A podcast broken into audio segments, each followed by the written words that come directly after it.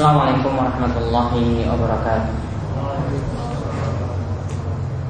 إن الحمد لله نحمده ونستعينه ونستغفره ونعوذ بالله من سرور أنفسنا ومن سيئات أعمالنا من يهده الله فلا مضل له ومن يضلله فلا هادي له وأشهد أن لا إله إلا الله وحده لا شريك له وأشهد أن محمدا عبده ورسوله Allahumma salli ala nabiyyina wa sayyidina Muhammadin wa ala alihi wa man tabi'ahum bi ihsanin ila yaumiddin. Baik, uh, ikhwan fiddin wa fadfillah imani wa rahimakumullah.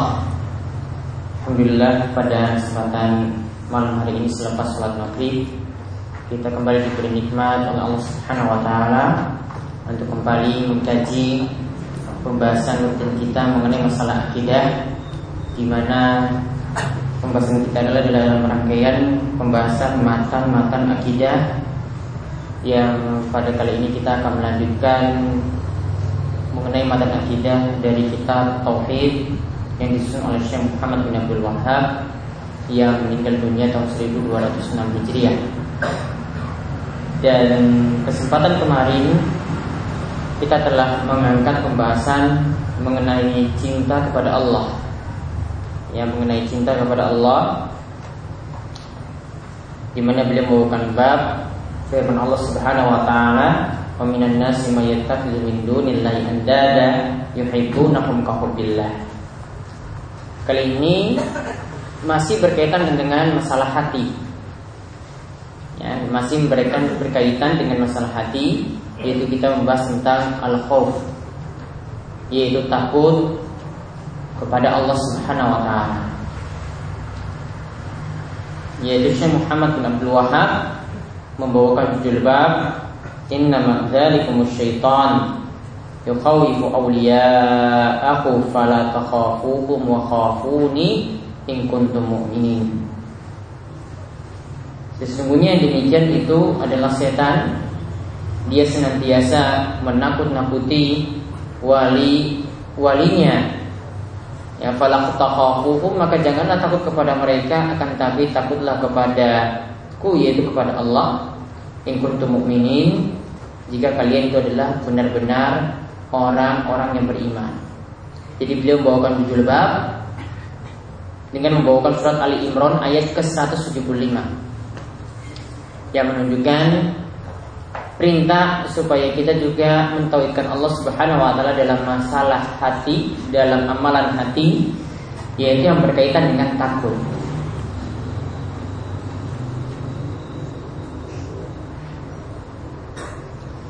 Nah, di sini uh, sebelum kita lihat pembahasan lebih lengkap dari dalil-dalil yang ada, perlu dipahami terlebih dahulu tentang pembagian al-khawf, pembagian takut. Syekh al-Syekh membagi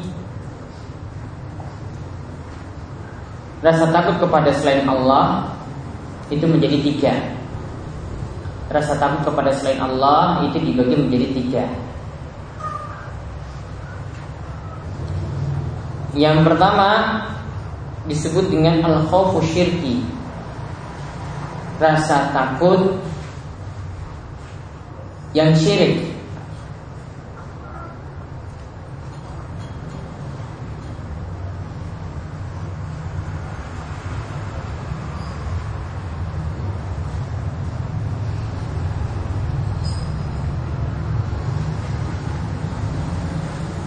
Dan rasa takut syirik ini bisa jadi berkaitan dengan hal dunia, bisa jadi berkaitan dengan hal akhirat.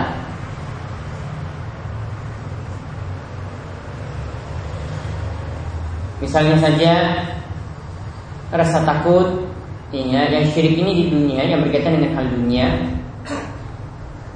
dia takut mendapatkan musibah dari sesembahannya atau makhluk yang dia agungkan. Dia takut mendapatkan musibah jika tidak menuruti apa yang dikatakan oleh sembahannya tersebut. Nah ini adalah syirik. Kemudian kalau yang berkaitan dengan akhirat ini misalnya berkaitan dengan masalah syafaat. Dia khawatir atau dia takut jika tidak memenuhi permintaan dari ilah atau sembahannya dia bisa jadi tidak mendapatkan syafaat di akhirat.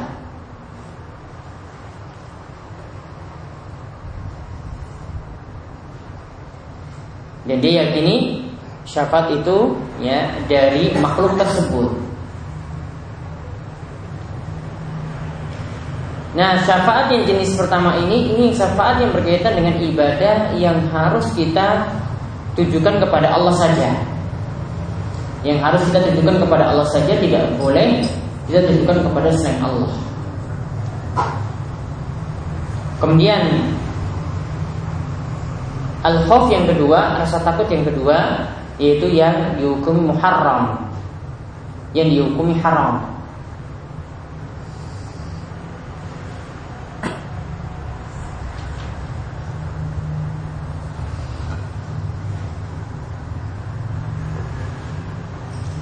Seperti ketika melakukan kewajiban karena takut pada makhluk.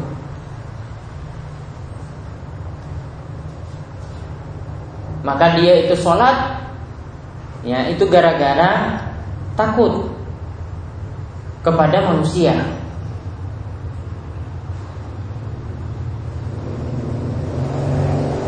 Dia tidak menghadiri sholat jamaah juga gara-gara takut diomongi orang-orang.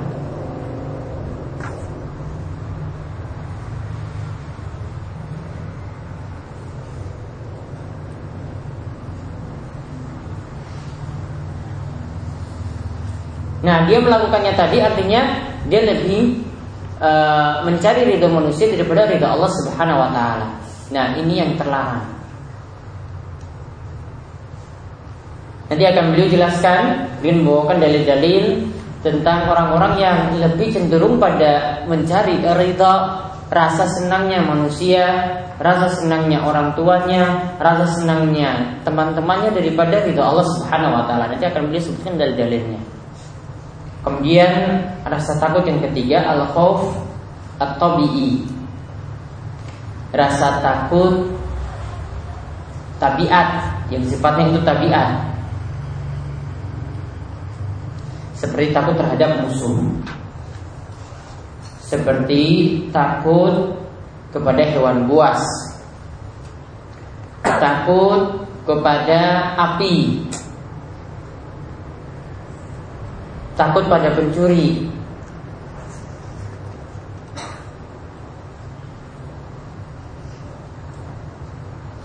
Kalau takut pada setan bagaimana?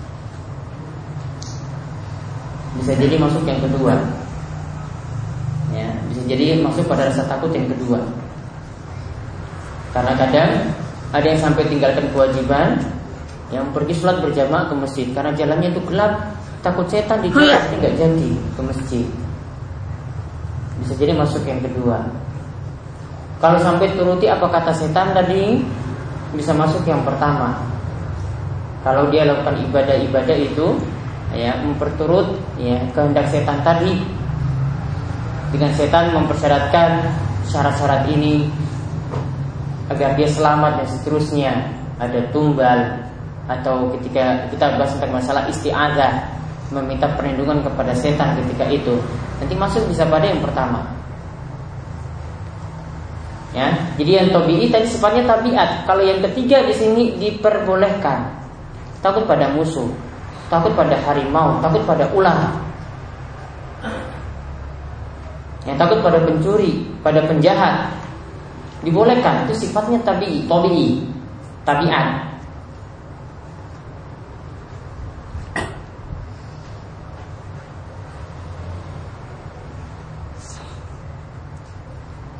Nah, sekarang kita lihat dalil-dalil yang beliau bawakan. Di sini ada lima dalil. Beliau bawakan firman Allah Subhanahu wa taala tadi yang pertama surat Ali Imran ayat 175, "Inna madzalikum syaitan." Sesungguhnya ya, Zalikum syaitan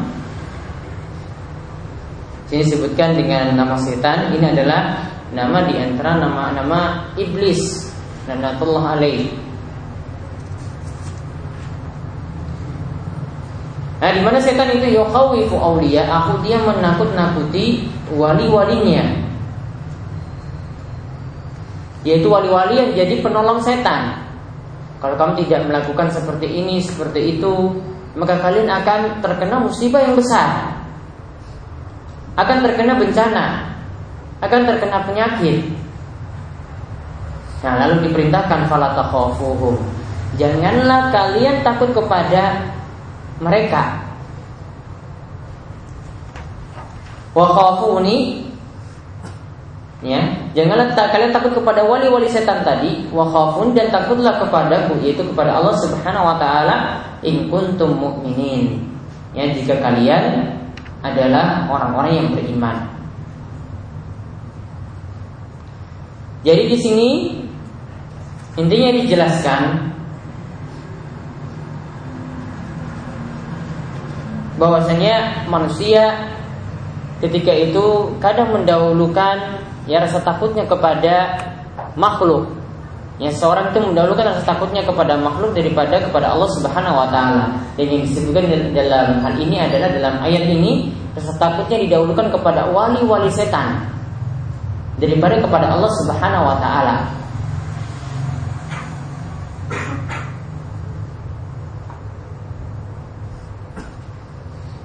Jadi ayat ini menunjukkan ya bahwasanya rasa takut itu adalah ibadah.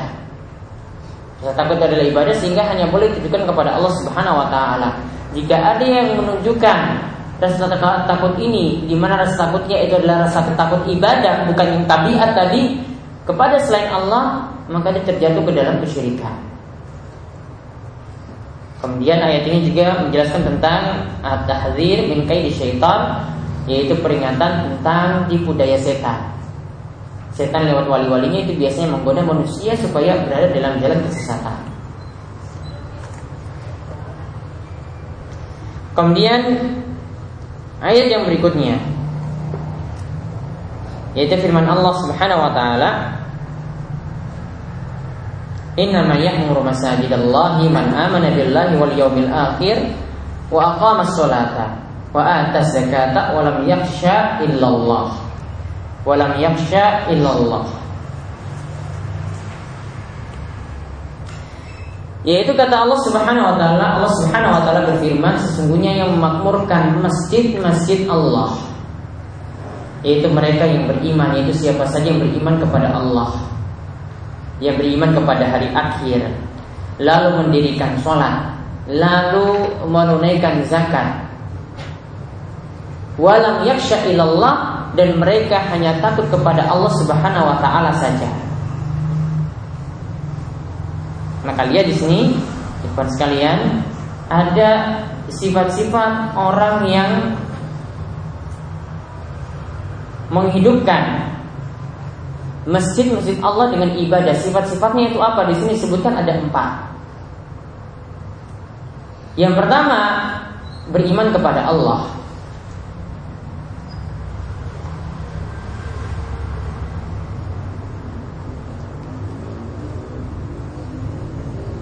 Kemudian yang kedua beriman kepada hari akhir.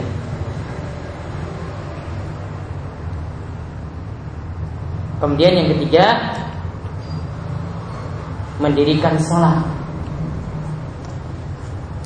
Kemudian yang keempat hanya takut kepada Allah Subhanahu wa taala.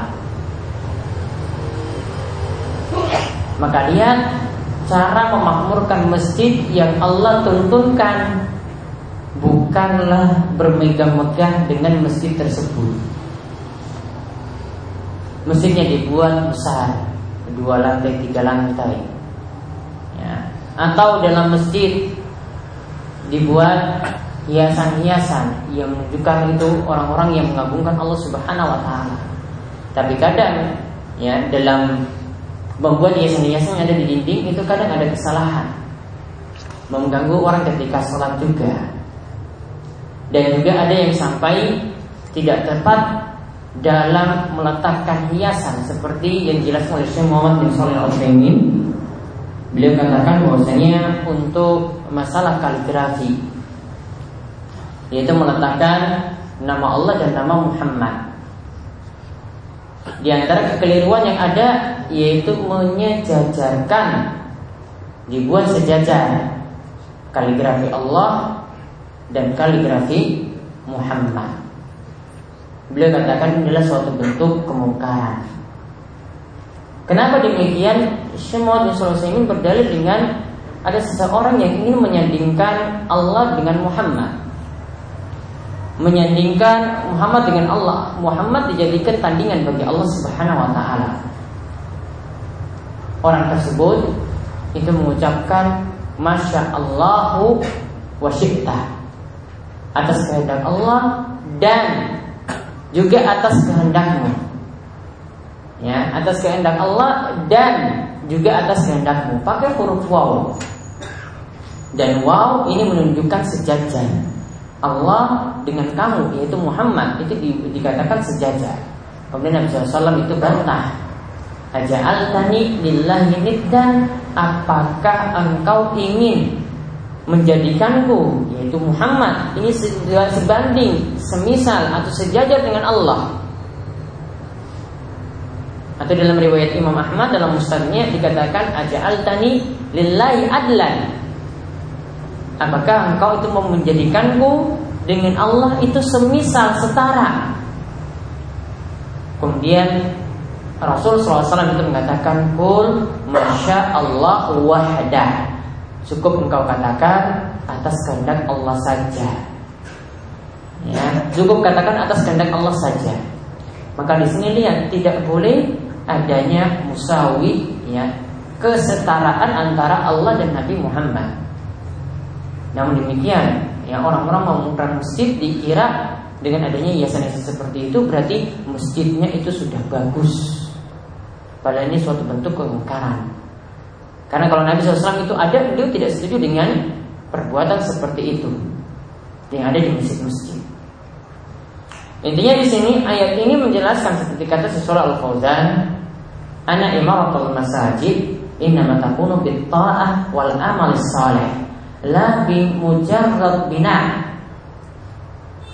Kata beliau yang namanya memamurkan masjid itu adalah dengan melakukan ketaatan dan melakukan amal soleh kepada Allah Subhanahu wa taala bukan hanya bermegah-megahan dengan mendirikan bangunannya. Itu yang nyata di tengah-tengah kita, saling berlomba, berlomba-lomba supaya dirikan masjid. Dirikan masjid. Kadang pendiriannya tidak manfaat. Jamaahnya sedikit tapi bikin masjid yang megah. Asalnya kalau anggarannya, kalau proposalnya itu normalnya 100 juta, tapi buat setengah miliar. Nah, ini ada modus. Ya, dengan adanya masjid ini ada modus barangkali. Ya, ini ada ya, mungkin ada semisal korupsi di situ dan seterusnya. Kemudian ketika masjid itu dibangun disangka cuma masjid saja yang megah. Ya, tidak perlu diisi dengan jamaah. Tidak perlu diisi dengan orang-orang itu sholat. Atau diisi dengan kajian-kajian. Dikira cuma yang penting masjid itu ada di kampung tersebut. Yang penting masjid itu ada di desa tersebut. Padahal tidak cukup demikian. Yang penting dalam menguruskan masjid itu adalah Diisi dengan ibadah dan amalan sholat di dalamnya. Jadi bukan hanya sholat Barangkali ada kajian-kajian di masjid tersebut Yang membuat masjid tersebut jadi makmur Nah, yang di sini jadi pusat perhatian kita yaitu dikatakan walam Allah. Yang disebutkan orang-orang yang memamurkan masjid dia punya sifat mereka itu hanya takut kepada Allah Subhanahu wa taala.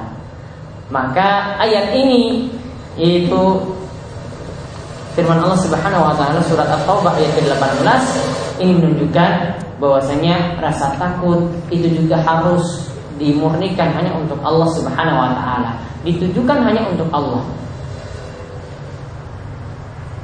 Kemudian dalil yang berikutnya lagi yaitu ayat yang ketiga di sini dalam surat Al-Ankabut ayat ke-10. Allah Subhanahu wa taala berfirman, "Wa minan nasi may yaqulu amanna billahi fa idza udhiya fillah ja'ala fitnatan nasi ka'adzabillah." Yaitu di antara manusia. Kata Allah, di antara manusia ada yang mengatakan aku beriman kepada Allah, namun tatkala dia disikit, dia disakiti oleh manusia karena dia berjuang di jalan Allah. Lalu dia mengatakan bahwasanya ya ini semua ya yang ada omongan dari manusia itu seakan-akan seperti siksa dari Allah Subhanahu wa taala. Jadi sifat dari orang ini yang dimaksudkan dengan ayat ini adalah bahwasanya ada manusia yang mereka itu mengedepankan rasa takut kepada orang lain daripada rasa takut kepada Allah Subhanahu wa taala. Padahal dia mengatakan dia beriman kepada Allah. Namun rasa takutnya kepada Allah itu dikalahkan dengan rasa takutnya kepada manusia. Ya, tentang masalah ini nanti akan dijelaskan ya bahwasanya uh, pada dua dalil berikutnya itu nanti akan dijelaskan orang-orang yang kadang mendahulukan ya rasa takut kepada makhluk daripada rasa takut kepada Allah Subhanahu wa taala atau mendahulukan ridho manusia daripada ridho Allah Subhanahu wa taala. Kita lihat nanti pada dua hadis berikut ini. Yaitu hadis yang dimaksud yang pertama dari Abu Sa'id Al-Khudri radhiyallahu anhu ia mengatakan ya hadis secara marfu yaitu sampai pada Nabi SAW Inna min dhafil yaqin. Sesungguhnya di antara tanda lemahnya iman Di antara tanda ya lemahnya iman. Al yakin di sini maksudnya ya kamalul iman. Di antara tanda lemahnya iman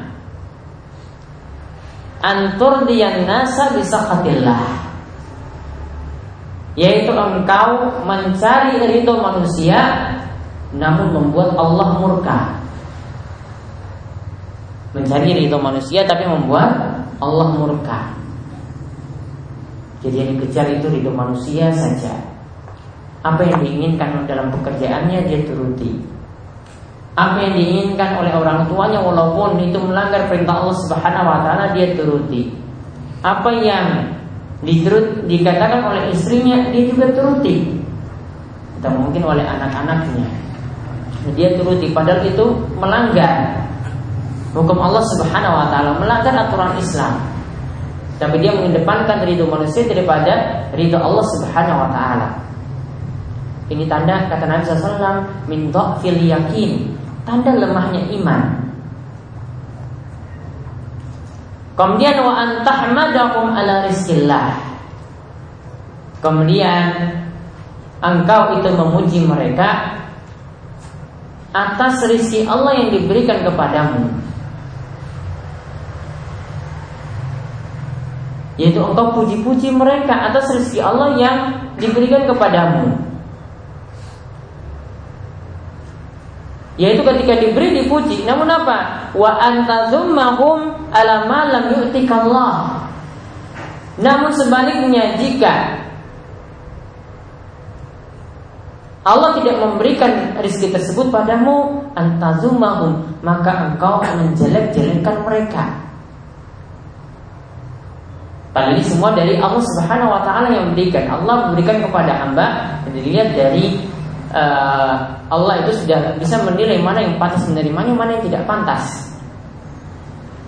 Jadi ketika diberi, dia memuji. Ya, dia memuji orang yang beri. Ketika tidak diberi, ya dia malah sebaliknya dia mencelanya. Padahal itu semua rezeki yang Allah Subhanahu wa taala itu sudah atur. Dan Allah itu tahu manakah yang pantas untuk mendapatkan kekayaan ini, mana yang tidak pantas. Mana yang dapat diisi pas-pasan, mana yang dibuat berlebih. Mana yang pantas kaya, mana yang pantas itu. Tapi standarnya ya dia pakai standar manusia. Dia tidak melihat bagaimana Allah Subhanahu wa taala itu menilai. Intinya di sini orang ini pujiannya itu ketika diberi kalau tidak diberi maka dia jelek-jelekan orang lain. Kemudian Nabi SAW mengatakan Inna rizqallah la yajurru hirsu harisin wa la yarudduhu kariyatu karim. Padahal rezeki Allah itu tidak akan diperoleh kalau orangnya itu begitu semangat untuk mengejarnya. Kalau Allah takdirkan tidak dapat ya tidak dapat. Mau kerja keluar dari jam 6 pagi sampai jam 5 sore kalau Allah takdirkan tidak dapat ya tidak dapat. Orang yang haris sekalipun orang yang semangat untuk mencari rezeki tersebut tidak akan mendapatkannya. Kemudian sebaliknya, wala yarudduhu karihatu karihin. Kemudian ya, rezeki tersebut itu tidak mungkin ditolak. Artinya pasti akan diberi Walaupun ada orang-orang yang tidak suka tatkala itu Ada orang yang benci Ada orang yang memusuhi Ada orang yang tidak suka. Kalau Allah takdirkan kita dapat rezeki tersebut Ya tetap dapat. Tidak mungkin tertolak. Jadi kadang ada yang semangat cari rezeki Tadi ya dapatnya cuma sebatas seperti itu saja. Ada yang usahanya pas-pasan. Orang-orang banyak yang tidak suka Juga dia tetap dapat. Ya, jadi semua ini tergantung dari apa yang Allah Subhanahu wa taala takdirkan kepada kita. Ada yang semangat dia dapat pas-pasan, ada yang orang berusaha untuk halangi supaya dia tidak dapat juga tetap dapat. Semua yang tergantung pada kehendak Allah Subhanahu wa taala. Hadis Abu Sa'id ini yang dikatakan oleh Syekh Shalal Al-Utsaimin sanadnya dhaif. Namun hadisnya itu mauquf itu lebih sahih daripada marfu. Hadis itu mauquf artinya perkataan Abu Sa'id saja lebih sahih daripada hadis ini dikatakan marfu. Maka di sini mengajarkan wajibnya tawakal kepada Allah. Jangan khawatir rizki itu lari. Rizki itu nggak akan ke mana. Jodoh juga nggak akan ke ke mana. Ya. Pacaran bertahun-tahun, 12 tahun misalnya pacaran. Kalau nggak ditakdirkan 12 tahun tadi bukan jodoh ya nggak akan jodoh. 12 tahun, diputusin nangis atau enggak ya nangis bukan jodohmu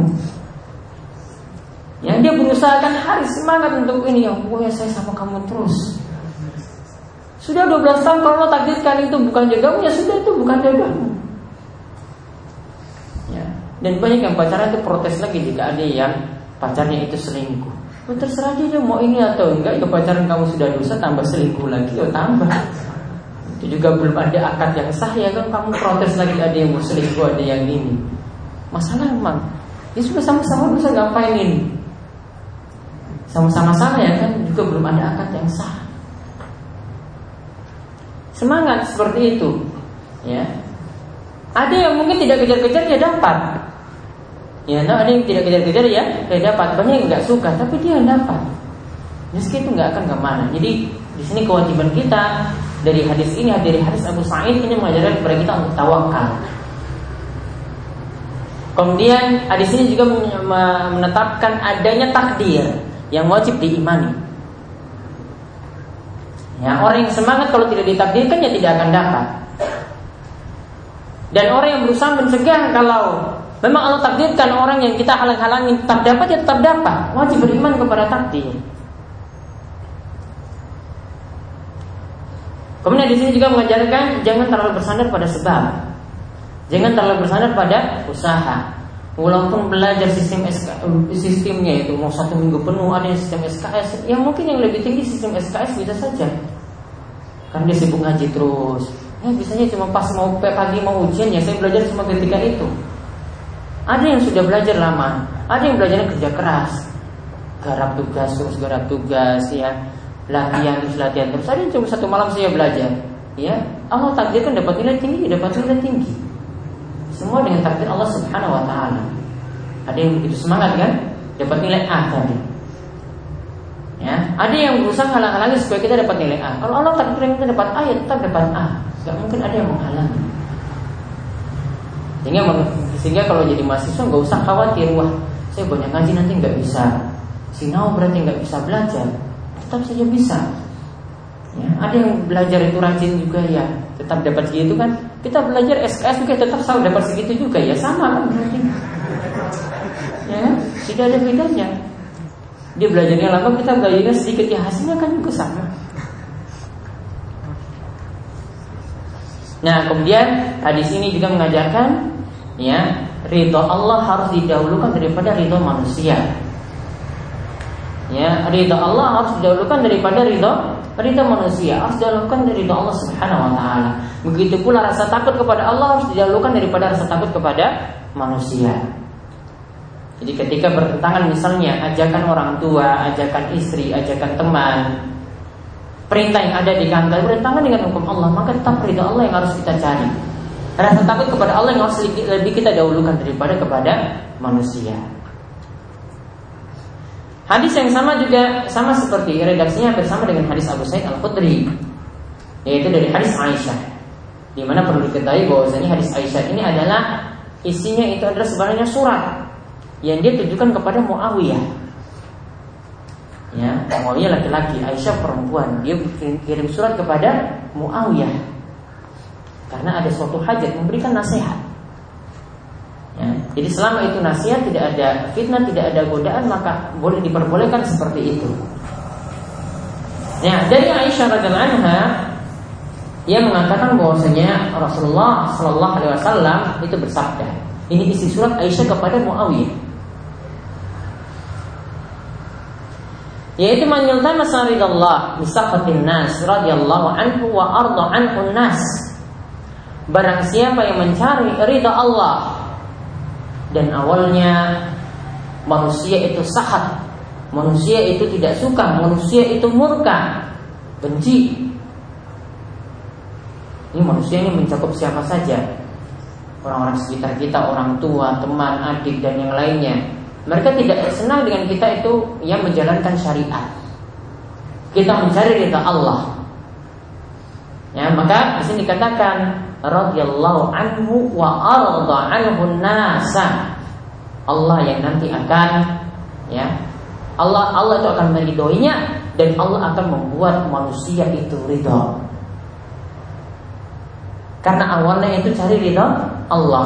Manusia yang tadi awalnya tidak suka, yang awalnya itu benci, Allah akan rubah hatinya. Karena hati itu di tangan Allah Subhanahu wa taala. Hati itu di genggaman Allah Subhanahu wa taala. Awalnya itu benci. Bisa jadi Allah itu ubah hati menjadi suka. Maka ini juga kita diajarkan kalau benci ya jangan benci banget pada seseorang. Kalau cinta juga jangan cinta banget. Nanti kalau berubah bagaimana? ya awalnya dulu benci sekali dengan si A misalnya eh ternyata jadi istri ya kan benci sekali ya ternyata jadi istrinya sendiri jadi kalau benci ya jangan benci banget. Nanti lama-lama Allah ubah nanti jadi cinta. Ya. Semuanya itu bisa Allah ubah hati manusia. Ya. Semuanya di tangan Allah Subhanahu wa taala. Kemudian sebaliknya wa manil tamasa ridon nas bisafatillah sakitallahu alaihi wa asfata alaihi nas. Dan barang siapa yang mencari ridho manusia yang dikejar bagaimana manusia itu suka.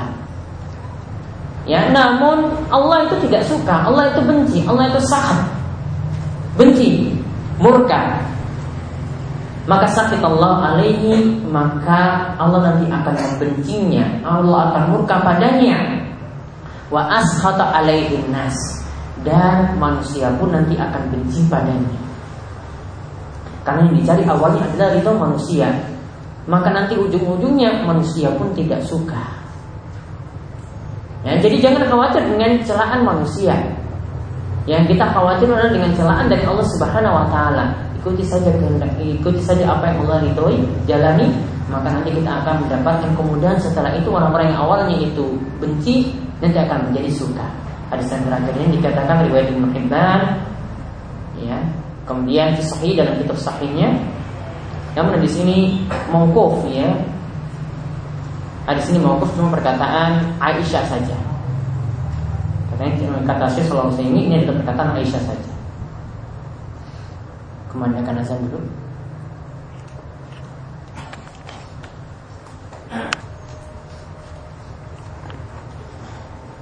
Kemudian kita lihat beberapa fawaid. Ya, fihi masail beliau katakan beberapa faedah dari lima dalil yang telah disebutkan. Itu yang pertama tafsir surat Ali Imran. Tafsir ayat Ali Imran tadi ayat 175 yang menjelaskan tentang ya, bagaimana orang-orang yang punya rasa takut kepada wali-wali Allah, kepada wali-wali setan. Allah perintahkan supaya takut kepada Allah Subhanahu wa taala. Kemudian yang kedua tafsir surat Al-Baro'ah yaitu tentang orang yang menghidupkan atau makmurkan masjid-masjid Allah itu dari antara sifatnya adalah mereka punya rasa takut saja kepada Allah. Kemudian yang ketiga tafsir ayat surat Al-Ankabut ya yang tadi disebutkan bahwasanya ada orang yang mengaku beriman kepada Allah tapi dia menjadikan ya rasa takut kepada manusia makhluk itu lebih dahulukan daripada setakutnya kepada Allah. Kemudian yang keempat bahwasanya annal yakin. Yakin di situ maksudnya iman. Bahwasanya iman itu ya of wayakwa. Kadang itu melemah, kadang itu menguat. Yaitu bisa bertambah dan bisa berkurang. Jadi iman itu punya sifat bisa bertambah dan bisa berkurang. Ya, ini keyakinan yang diyakini oleh Allah Sunnah wal Jamaah. Iman itu tidak selamanya itu tetap terus, tapi terus tidak. Ya kadang itu nurun karena maksiat, kadang itu naik karena melakukan ketaatan kepada Allah Subhanahu wa taala. Kemudian yang kelima, di antara tanda lemahnya iman tadi disebutkan tiga hal. Yaitu lemahnya iman yang pertama itu karena mencari ridho manusia daripada ridho Allah mengedepankan ridho manusia daripada ridho Allah. Ketika itu Allah murka. Kemudian yang kedua dan yang ketiga itu sama-sama menggantungkan hati kepada manusia. Yaitu ketika diberi dia puji manusia tersebut. Jika tidak diberi manusia tersebut dicela. Padahal itu semua dengan ketentuan Allah Subhanahu wa taala. Allah takdirkan. Tapi dia hatinya terlalu bergantung pada manusia, tidak bergantung pada Allah, tidak punya tawakal yang tinggi kepada Allah. Kemudian yang keenam, anak ikhlas al khawfi lillah min fara'id. Bahwasanya memurnikan rasa takut kepada Allah itu adalah bagian dari kewajiban. Uh, yang kelima tadi alamat dha'fi ya tadi sudah. Yang ketujuh zikru sawabi manfa'alahu yaitu disebutkan pahala orang yang melakukan hal tadi. ya yaitu balasan dari orang-orang yang mencari ridha Allah Subhanahu wa taala mengedepankan ridha Allah daripada ridha manusia. Kemudian yang ke yang kedelapan yang terakhir faedah yang terakhir zikra iqabi man yaitu disebutkan hukuman bagi orang yang meninggalkan hal tadi yaitu meninggalkan ya mencari ridha Allah dan juga mengedepankan ridha manusia. Kemudian selanjutnya beliau bahas tentang tawakal, masih tentang masalah hati. Ya beliau membahas tentang masalah tawakal dan ini juga yang beliau angkat dalam kitab Tauhid karena tawakal ini wajib kita tujukan kepada Allah. Wajib kita tujukan kepada Allah, murni untuk Allah.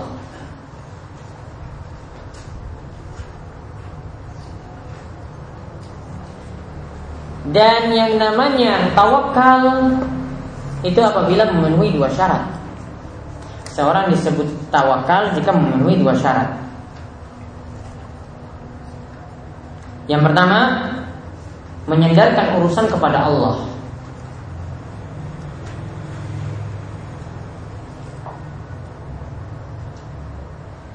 Yang kedua, mengambil sebab atau melakukan usaha.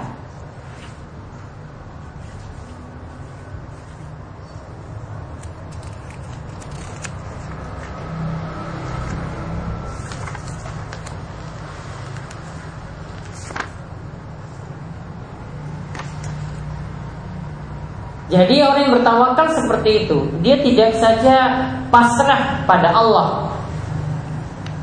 Mau ujian yang tidak belajar saja saya pasrah saja, itu bukan tawakal. Ya, itu cari mati kalau kita berperang. Ya, mau ujian, mau tes, tidak lakukan usaha sama sekali. Modalnya cuma tawakal saja hadapi soal, sudah tawakal saja. Itu cari mati namanya kalau kita di medan perang. Kemudian bukan hanya juga cari sebab atau lakukan usaha, namun juga harus ada menyandarkan hati pada Allah. Jadi dua syarat ini harus dipenuhi, tidak bisa salah satunya saja.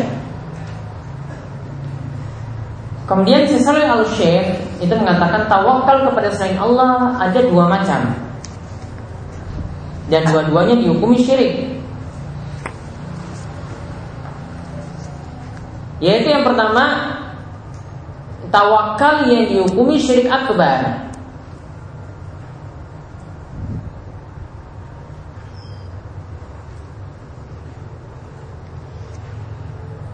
Yaitu bertawakal kepada makhluk dalam perkara yang hanya Allah yang mampu melakukannya. yang hanya Allah yang mampu melakukannya. Tidak ada satupun makhluk yang yang dapat melakukan hal itu. Contoh dalam hal bertawakal supaya dosa-dosanya diampuni. Dia mintanya kepada makhluk. Tawakalnya kepada makhluk. Mengampuni dosa itu cuma dari Allah. Kalau dia bersandar pada makhluk syirik akbar.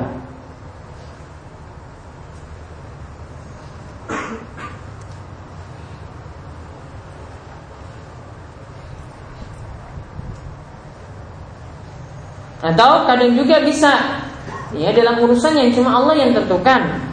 Misalnya tawakal kepada makhluk dalam urusan akhirat. Mau masuk surga, selamat dari neraka, dia cuma bersandar kepada kiainya misalnya. Atau wali yang sudah mati.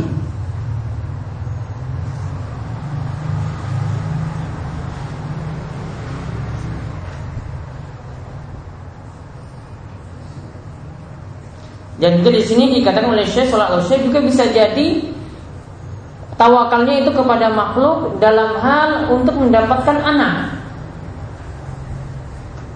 atau untuk mendapatkan pekerjaan. Dia bertawakal dengan hatinya kepada makhluk tadi, kepada kiai dia e, menggantungkan hatinya saja. Ya, dengan kiai ini maka nanti saya akan mudah dapat anak lewat dia saya nanti mudah dapat pekerjaan. Tawakalnya tinggi dengan hatinya itu kepada makhluk. Ya ini biasa dilakukan kata sesuatu Syekh oleh ibadah uh, ubadul kubur yang orang-orang yang mengagungkan kubur. Kemudian yang kedua tawakal yang dinilai syirik asgar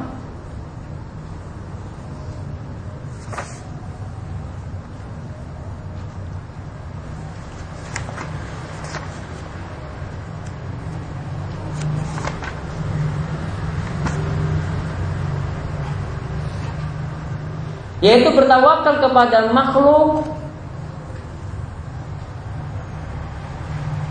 yang di mana Allah menjadikannya sebagai sebab. Yang di mana Allah menjadikannya sebagai sebab.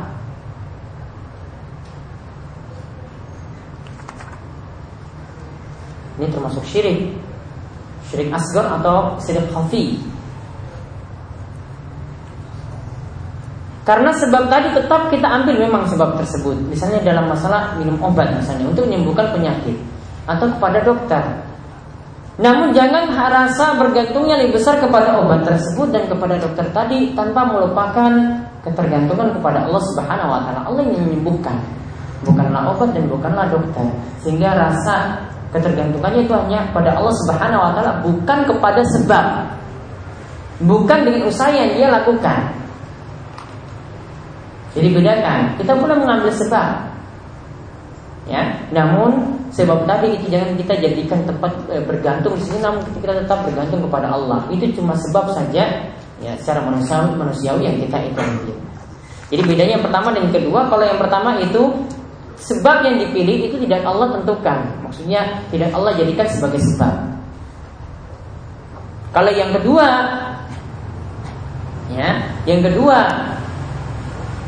ini adalah sebab yang Allah takdirkan Tapi kita, ini sebab yang Allah tentukan Kita bergantung pada sebab Bukan bergantung pada Allah Nah, karena ketergantungan kepada sebab inilah Yang juga masih dihukumi syirik Namun syirik khafi atau syirik asghar Nah, insya Allah uh, pembahasan berikutnya kita akan bahas setelah salat.